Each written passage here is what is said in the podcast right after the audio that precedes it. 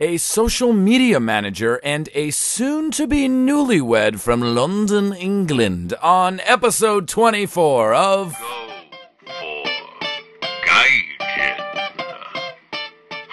My guest today is the podcast's first wanker. He is a limey from London with a love of both kinds of football and all kinds of cheeseburgers. We met when I realized somebody else was as hungover as I was during my Friday morning paleoanthropology lab course at University College London during the fall of 2004. He's taught me about everything from White Lightning cider to how to get thrown out of a dinner party. A lifelong Arsenal fan who lives around the corner from the Emirates, he nevertheless was the face of Tottenham FC's online video presence for several years. Prior to that, he worked for the BBC and recently began a new gig with a large pizzeria chain in his native England. He's getting married to the beautiful Fifi very soon, and he only hates my English accent because it's better than his. Ladies and gentlemen, my good Igarisujino Tomodachi, Mr. Tim Love. Tim Love, how are you, sir? I'm good, and I've always wanted to be described as a wanker and a limey in the same sentence, and it's a very rare treat. I know what I am. I'm a limey, I'm a wanker, and a traitor to my football team, but other than that, I'm an alright guy. Yeah, you're a pretty good dude, man. I mean, I'm a redneck and a... Yeah, no, you're an awful person as well, so that's why it works so well. Great. My first question is rhetorical. Does Fiona know about your despicable collection of women's restroom surveillance video footage? Are you getting ready for the... Yes, she does. Are you getting ready for the... It's one of the main things that brought us together. Yeah, well, actually, it's quite funny that... So we're getting married in 3 weeks. So we met online. I don't know if you actually know that or not. 5 years ago, that was still quite embarrassing. Like, now it's only a bit embarrassing, so I'm quite happy at how that's progressed. But I emailed the company that we did it through to ask them if they could send us like our original dialogue that we exchanged. Hopefully get that from them and then see how I sold myself to her, but I'm pretty sure that one of the lines in there was about my surveying of women while they were taking piss. And she's the only person that I met online, which is both good and bad, I suppose, depending on which way you look at it. What's the name of the town you guys are getting married in? It's Devon, and that's why it's such a shame you can't come. It's so English and quintessentially, it's so posh. Like, yeah, you'd really like it. Like, it's how I imagine Americans see England outside of London, which, you know, mostly I don't think they think about it outside of London at all. But yeah, Devon is it. Devonshire, they're known for their cheese out there. Then, yeah. Oh, there it is. It's been many years since I've heard that, but yes, that's right. It's the cheese in Devon, and we are getting locally sourced cheeses, which will be very exciting. So we're having that as a huge cake of cheese instead of a wedding cake. Cake sucks. Cake's overrated. Oh, it does. It's shit. Like I'm never ever interested in eating cake, and especially wedding cake. But this, like, that's where you'll find me for the end of the night. That sounds like kind of a homophobic rant. Like, I don't eat cake. Damn it. Do you guys have that homophobic slur in England too, like a cake eater is a homosexual, or is that not a... No, but now that you've said it, I can see it, so I don't know what that says about me, but I've never heard that before, man, so those are like, thank you for that. Yeah, you're welcome. I'm happy to provide bigoted epithets anytime you need. So how far is Devonshire outside of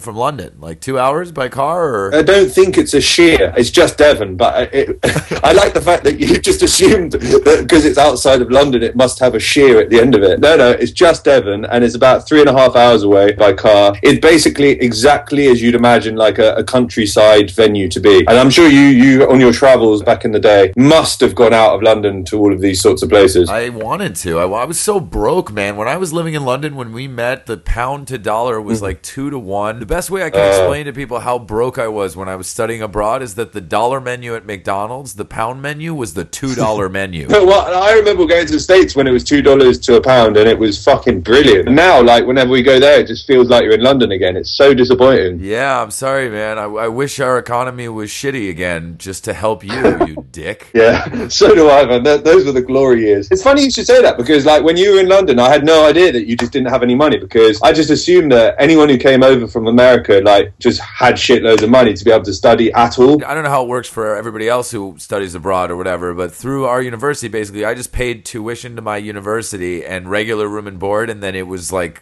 same amount. They covered, I don't know if it was actually less or actually more or whatever, but it was just a regular costing semester. Although obviously living in London, quality of life wise, is a hell of a lot more expensive than living in St. Louis, which is where my college was. And, you know, obviously you need a lot of money to buy pints and sing horribly off-key renditions of Oasis songs at the Pint Pot on Tottenham Court Road. Which is no longer the Pint Pot, I'm afraid. It's some sort of like jazzed up, like nice place now, which is a real shame. Were you about to call it a shithole? You said a jazzed up. I was about to call it a jazzed up shithole, but I thought shithole might not have fairly described it. It's too trendy and nice now. But now, if you think the prices were bad then, now like a pint is about, you don't blink if it's £4.50 now. That's like normal. Yeah. By the way, jazzed up shithole is what hookers in New Orleans refer to anal sex as when you're trying to pay. I liked it. I felt good about it when it came out. I'm sorry for that. And they also have like a classically and professionally trained jazz pianist who just like sits in the corner and. Is that how they let you know if you're going to be able to do anal? You go into their room and there's a piano, and that means it's available if you want it. Well, that means the jazzed up shithole is open. Yeah. Do you know how to say football in Japanese? I do not. Enlighten me. Saka. Saka. Hi. Saka. It's funny because your Japanese accent is like your British accent. Watashi no Nihongo no namari wa sugoi desu. Anata wa uso o tsukimashita. Well, it sounds really good. I don't know what the fuck you're saying, and I don't know if you do either, but it does sound good. I said my Japanese accent is great. You lied. How do you say jazzed up shithole in Japanese? Jazzed up shithole. Hang on, my dry cleaner is beeping because I stopped it when we started recording this this jazzed up shithole of a podcast. So hang on, let me turn the dryer fucking up or off or something. Is that a clothes dryer or a plates dryer? Clothing dryer. You need a clothing dryer. You're living on your own. You need a clothing. Why are you getting so upset? It's a washing machine. It's one unit. It washes and dries. Oh man, it just kills me thinking of all the electricity you're taking out of Japan, you bastard. That's just unbelievable. You're living on your own, man. Put it on a drying rack. It'll be all right. I didn't realize I was dealing with Amelia Bedelia here. I'm not looking for a lecture on home economics. This is a podcast, man. You steal my friends. You use too much electricity. You speak in Japanese with an English accent. Like, this has been an absolute fucking disaster so far. So you're a pretty big American football fan for a Brit. Do you have any other friends who watch? Because you're always texting me. Sorry, English. I should have specified that you're not only British. You're also English. Do you have any other friends who watch American football? Because occasionally I'll get texts from you while the game's on, and you'll be like, "Hey, you believe that hit or whatever?" And I'm always like, Tim is really just sitting like in his apartment. Fiona's asleep. There's nobody else for him to talk to. Let me bug fucking Eric. That's like so accurate. It's so depressing. Basically, no one else I know has any interest whatsoever, and that's okay for most of the year because the games start at 6 o'clock here, so I can watch. And like, there's still life around me. Like, Fiona's still up, I watch on a tablet or whatever. But the time is depressing as a Super Bowl because that's the one time like I'd love to watch with other people and maybe have a couple of beers, but I end up watching on my own, like in my pants on the sofa with a couple of beers. But yeah, it's quite lonely, and so I text you, and I've tried other people, but just no one gives a shit. I can't imagine what that's like, being lonely, wanting to watch your home country or wanting to watch a sport that nobody else cares about in the place where you're living. I can't possibly fathom what that would be like. yeah, but you seem to have met a lot of other Americans out there, so surely you're like, on Sundays at 3 a.m. you're all right. No, I really haven't met too many Americans out here, and I don't think I'm going to be able to watch all the Jets games unless I start taking days off on Mondays. I mean, I'll be able to watch college football on Saturdays in the U.S., late night Saturday, early morning Sunday in Japan. But do you is your existence out there a lonely one, would you say? I wouldn't say it's lonely, but the fact that I'm hesitating this long maybe tells you. I mean, it's not easy to be, there are times where you just get frustrated because you can't really articulate, can't communicate. The Japanese people are really friendly, but they don't really want to. I mean, you visited here with Fiona. I mean, what was that like? It's funny. I mean, like, because I found everyone to be like really friendly, like nice, all of that kind of stuff. And then we met Tom in Tokyo, and he told us that actually, like, the Japanese people really like are not into foreign people being there at all. And after he said that, like, I looked at them all in a different way. But I found it to be a really hospitable place. But obviously, I was there with someone, so I wasn't like searching for social situations that I could kind of enjoy, which I guess is what you've had to do. Yeah, I mean, the first couple months were definitely like, all right, I guess I'm going to the bar alone. Let's meet some people. Let's go get dinner alone, and hopefully we'll be. At this point, though, I'm in a good space. Met some really cool folks and some really interesting people, and I have no complaints, and super happy to be here, and all the other politically correct and wonderful platitudes, yada, so forth, and yada. That would have been better for me if I'd come on this like a couple of months ago, because then like I could have like delved into your psyche and maybe like really found out. We can still do that, man. Huge. I'm an open book, man. What do you want to know about? I mean, all right, I want to know. If when you're taking, because your Instagram feed while you've been there has been excellent, and I like how you've like changed brand Eric while you're there. Like, so now you're like you're Eric in Japan on all your channels, which I really like. When you take those photos of food, are you on your own or are you with other people for the most part? There are times when I still eat out alone because. Oh man. You know, sometimes it's you just want to explore and, you know, whatever. And I'll bring an iPad. I'll bring my pocket internet connection and I'll watch American TV at a restaurant on Slingbox while ordering. Oh, God. Oh, shit. You're making me want to cry, man. No. That's not pathetic at all. A lot of people do that. That's normal, I think. No? Why? Because is that what you've seen a lot out there? As in there are a lot of expats out there who do the same thing? No, I'm definitely the only weirdo doing that.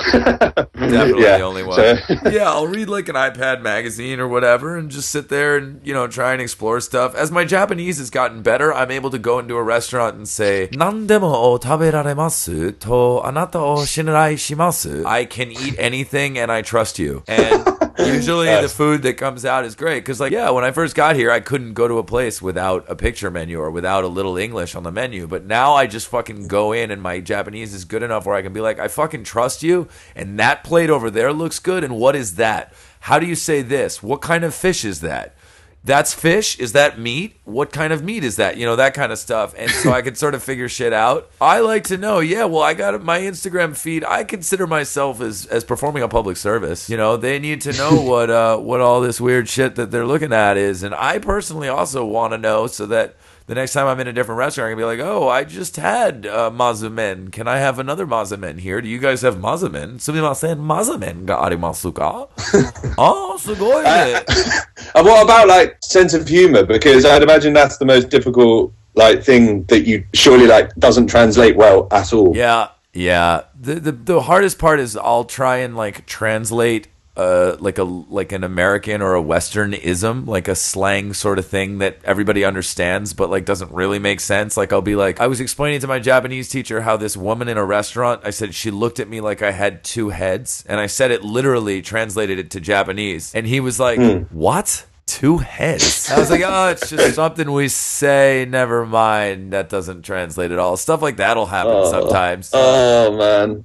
Sense of humor-wise, they're not the best at sarcasm. I've started to do this thing where after I like have eaten everything on a plate, like literally cleaned the plate, like despicably just eaten everything, I'll point to the plate and say, I did not like that. In Japanese, and give like a serious look, and they'll be like, "So nan desu ka?" Like, "Oh, really?" And I'm like, "No, Jodan, warui Jodan deshita. That was a bad joke." And then usually I get like a smile, like, "Oh, what a clever lunatic this man is." Brits and Americans, our sense of humor is very similar. Obviously, we have a shared culture in many ways, especially with comedy. Not so here; it's just different, you know. Yeah, but don't you find that quite difficult, given your comedic background? My background is an obnoxious dipshit. Yeah, it's difficult. I mean, yeah, it's hard sometimes. It's frustrating. Basically, what I'm trying to say is, looks like it's time to come home. I'll be home in a couple months, man. I really wish I could be there for the wedding. It sounds like it's going to be beautiful. But... Oh man, yes. Well, thank you so much for that, Denki Bran. Which I'd forgotten you sent it. So when I turned up and saw a package outside my flat, I knew immediately what it was, and I was so happy. And we haven't opened it yet because I needed to ask you. I can't remember. Do they serve it refrigerated or not? And maybe